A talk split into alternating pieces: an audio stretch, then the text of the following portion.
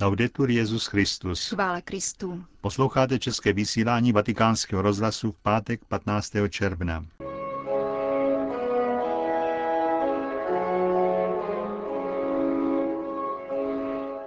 Spravodajský blok a homílie otce Richarda Čemuse. Hezký poslech k ním přejí Josef Koláček a Jana Gruberová.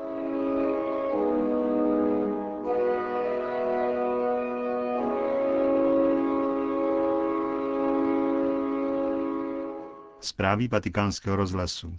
Vatikán. Australští anglikáni, kteří se rozhodli přejít do katolické církve, mají od dneška svoji zvláštní strukturu. Kongregace pro nauku víry ustanovila k datu 15. června personální ordinariát naší paní Jižního kříže pro území v jurisdikci Australské biskupské konference. Svatý otec zároveň jmenoval prvního ordináře. Stává se jim otec Harry Entwistle, který právě dnes přijal v katedrále v Pertu katolické kněžské svěcení. Otec Entwistle se narodil v roce 1940 v Anglii a byl pokřtěn v anglikánské církvi. Po studiích na Darhamské univerzitě byl vysvěcen na anglikánského kněze 20. září 1964. Od roku 1988 žije v Austrálii. Pracoval v různých funkcích v anglikánské diecézi Perth. V roce 2006 vstoupil do společenství tradicionalistických anglikánů. Byl jmenován biskupem pro západní region a farářem v Maylands v diecézi Perth. Poté, co se rozhodl vstoupit do plného společenství s katolickou církví, přijal jáhenské svěcení a, jak už jsme uvedli, jeho kněžské svěcení se seběhlo s datem oficiálního zřízení australského ordinariátu. Vatikán. Včera zahájili svou návštěvu ad limina apostolorum biskupové Kolumbie. Svatý otec dnes přijal už druhou skupinu představitelů biskupské konference této jihoamerické země. Církev v Kolumbii je rozdělena na 13 arcidiecezí, 53 diecezí, včetně vojenského ordinariátu a 10 apoštolských vikariátů. Pastorační činnost jednotlivých diecezí se velmi liší vzhledem k rozdílné situaci v různých regionech země. S jinými problémy se potýkají urbanizované oblasti, jako hlavní město Bogota, kde působí také katolická univerzita, a velmi odlišná je situace v obtížně dostupných terénech s indiánskými vesnicemi. Jednou z hlavních starostí kolumbijské církve je mírový proces a propuštění rukojmí z rukou partizánských oddílů.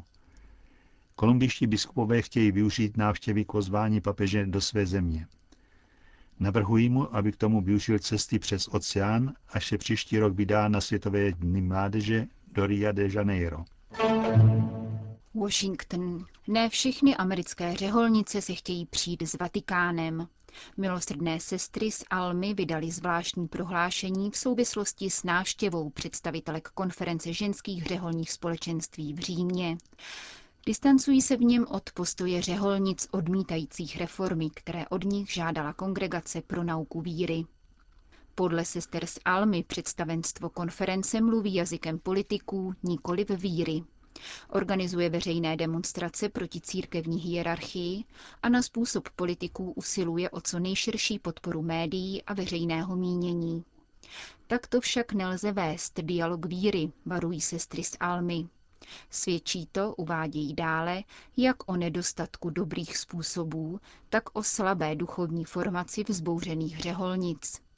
Jejich postoj vůči Vatikánu přináší pouze zmatek, polarizaci a falešné představy o zasvěceném životě.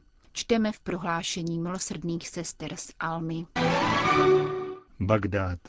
Krvavé útoky v Iráku jsou dokladem nelítostného boje o moc, kterou vedou političtí vůdci a největší strany. Nikdo nemyslí na budoucnost Iráčanů a společné dobro národa. Tak komentoval vlnu krvavých útoků, které otřásly v minulých dnech Irákem, chaldejský arcibiskup Kirkúku Louis Sako. Pozorovatelé uvádějí, že tyto události mohou dohnat zemi na pokraj další občanské války.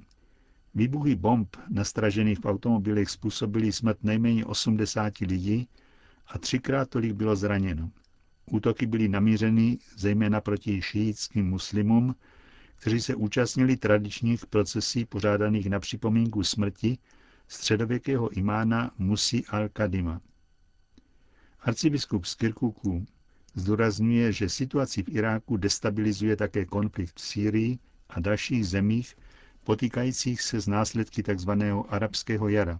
Jak se zdá, každá chce utrhnout něco pro sebe a vůbec se nezabývá osudem Iráčanů. Politické hry a oslabení vlády vyvolávají situaci stále menší bezpečnosti, zdůrazňuje arcibiskup Sako. Budovat boží království, takový je název dnešního mílie otce Richarda Čemuse. Před Vánoci se krajem přehnala bouře, jenž kosila stromy. Padla i košatá jabloň podél silnice hned za obcí. S vyvrácenými kořeny ležela přes celou zimu uprostřed pole. Jaký div, když se na jaře obsypala bílými květy a zeleným listím. Zázrak? Nedalo mi to a šel jsem to proskoumat. Zjistil jsem, že celý strom vyživoval ten malý zbytek kořenů, které na jedné straně zůstaly zapuštěny v zemi. Tedy žádný zázrak? Zázrak v biblické mluvě neznamená nutně nevysvětlitelný úkaz, ale znamení boží přítomnosti. Například takovou souhru okolností, ze které se dá vyčíst boží záměr s člověkem. A ten je zde plný naděje. Vypadá to, že tahle ležící jabloň ponese snad dokonce i plody. Možná by s naší úvahou souhlasil i prorok Ezechiel. Exegeté nám líčí dobu jeho působení začátkem 6. století před Kristem jako hrozivou. Izrael byl dobyt babylonským králem a mnoho lidí bylo odvlečeno do zajetí, včetně Ezechiela.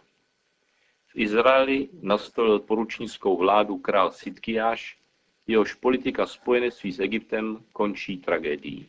Ezechiel prorokuje tyto události, ale zaslibuje boží řešení. Z toho nejmenšího, co zbude, zejde Mesiáš. Prorok tak činí obrazně. Tak praví pán hospodin, já vezmu z vrcholku vysokého cedru slabou větévku, ulomím ji z nejvyšších výhonků a zasadím ji sám na vysoko vyčnívající hoře. Na vysoké Izraelově hoře ji zasadím. Vyžene větve, vyraší výhonky, ponese plody, stane se nádherným cedrem. Pod ním budou hnízdit ptáci všeho druhu, budou hnízdit ve stínu jeho ratolestí. Poznají pak všechny polní stromy, že já jsem hospodin. Ponižuji strom vysoký, povyšuji strom nízký, dávám uschnout stromu zelenému, vypučet stromu suchému. Já, hospodin, jsem to řekl a učinil. Jak často jsou v Bibli vyjádřeny duchovní skutečnosti obrazy z říše rostlin. Toho, co je zaseto, klíčí, roste, kvete, pak zraje a nakonec přináší plody. Ani Žalm 92. tu není výjimkou. Spravedlivý pokvete jak palma, poroste jak cedr na Libanonu. Kdo jsou zasazeni v domě hospodinově, pokvetou v nádvořích našeho Boha. Ještě ve stáří budou přinášet užitek, zůstanou šťavnatí a svěží, aby hlásali, jak spravedlivý je hospodin. Ježíš navazuje na tuto biblickou tradici, když líčí Boží království. Srovnává ho s člověkem, který zaseje do země semeno, ať spí nebo je vzhůru, ve dne i v noci, semeno klíčí a roste, on ani neví jak. Země sama od sebe přináší plody. Napřed stéblo, potom klas, pak zralé zrno v klasu a člověk pak bere do ruky srp, protože nastaly žně. Když se Ježíš retoricky ptá, k čemu přirovnáme Boží království, nebo jakým podobenstvím ho znázorníme, naznačuje tím, že nikde nenachází příhodnější obrazy božího působení než právě v přírodě.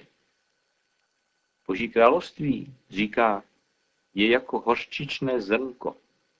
Když se zasevá do země, je menší než všechna semena na zemi.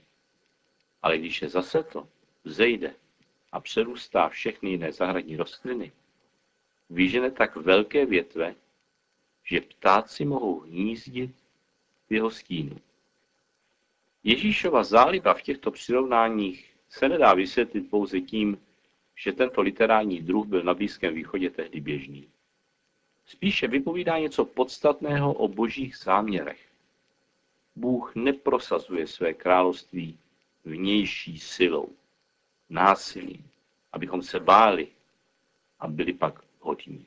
Boží království vstupuje do světa pokorně a nenápadně, zevnitř. Boží slovo je zaseto v duši člověka, klíčí, roste, kvete, pak zraje a nakonec přináší plody ve svůj čas. Bůh vstupuje do lidského života respektujíc jeho přirozené rytmy vývoje a růstu. Tak jako nic neroste z hora dolů, ale ze země vzhůru nebi, tak i Boží syn, aby se stal člověkem, nesestoupil z nebe s oseňující slávou a mocí, která smete všechny protivníky, ale narodil se z Pany Marie a je tedy také syn země. Co roste, potřebuje čas. Přirozený, zdravý růst se nedá urychlit. Člověk musí mít trpělivost. Ježíš těmito přirovnáváními dává najevo, že Bůh ji s námi má. Jeho spása je přece dějiná. Uskutečňuje se v čase, který dorůstá a zraje. Kairos. Bůh, aby nás miloval a zachránil, si neklade podmínky.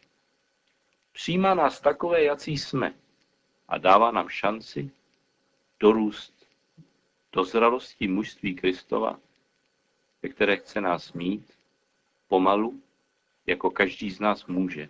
Nevyžaduje všechno a hned. Dopouští tím naši nedokonalost, pády a i řích.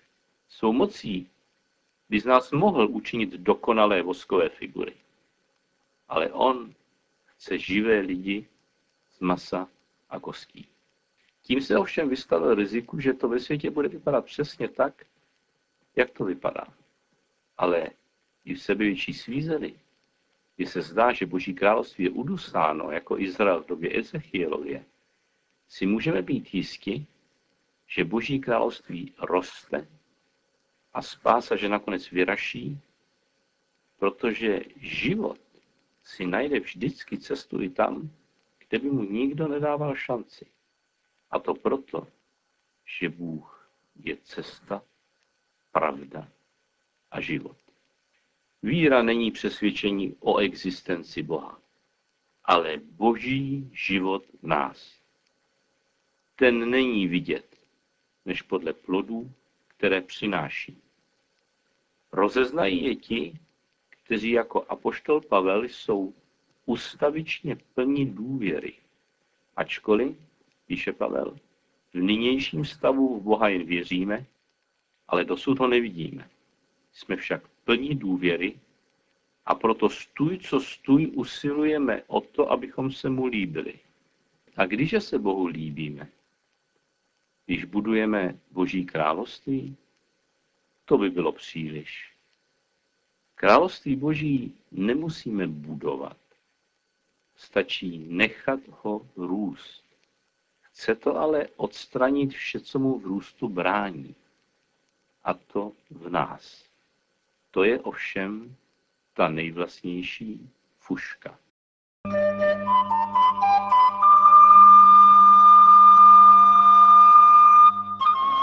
Slyšeli jste homílí otce Richarda Čemuse k 11. neděli v mezidobí. A tím končíme české vysílání vatikánského rozhlasu. Chvála Kristu. Laudetur Jezus Christus.